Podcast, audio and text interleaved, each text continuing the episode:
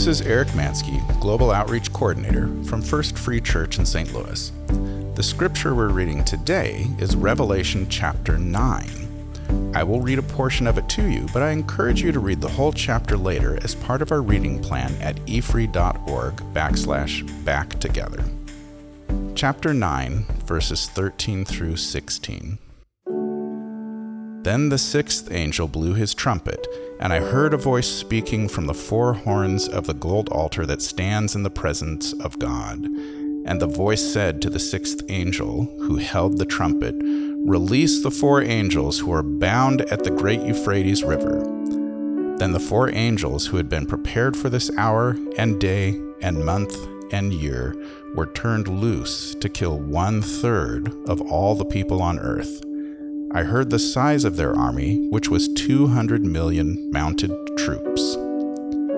Take a few moments of quiet reflection to think about these questions. What happens at the sixth trumpet?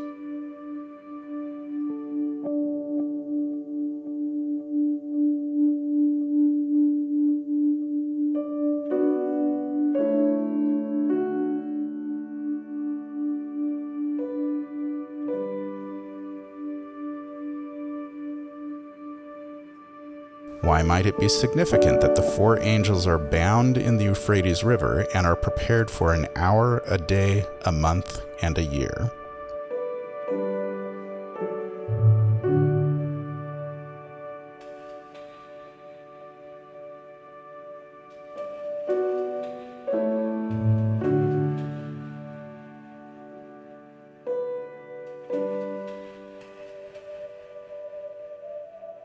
Who are these four angels and what are they going to do?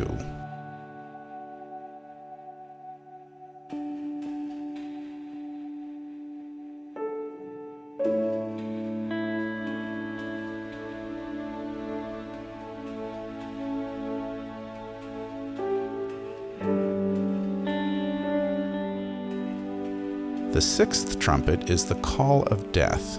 How do people deal with death? Why is Jesus' death and resurrection so crucial for us?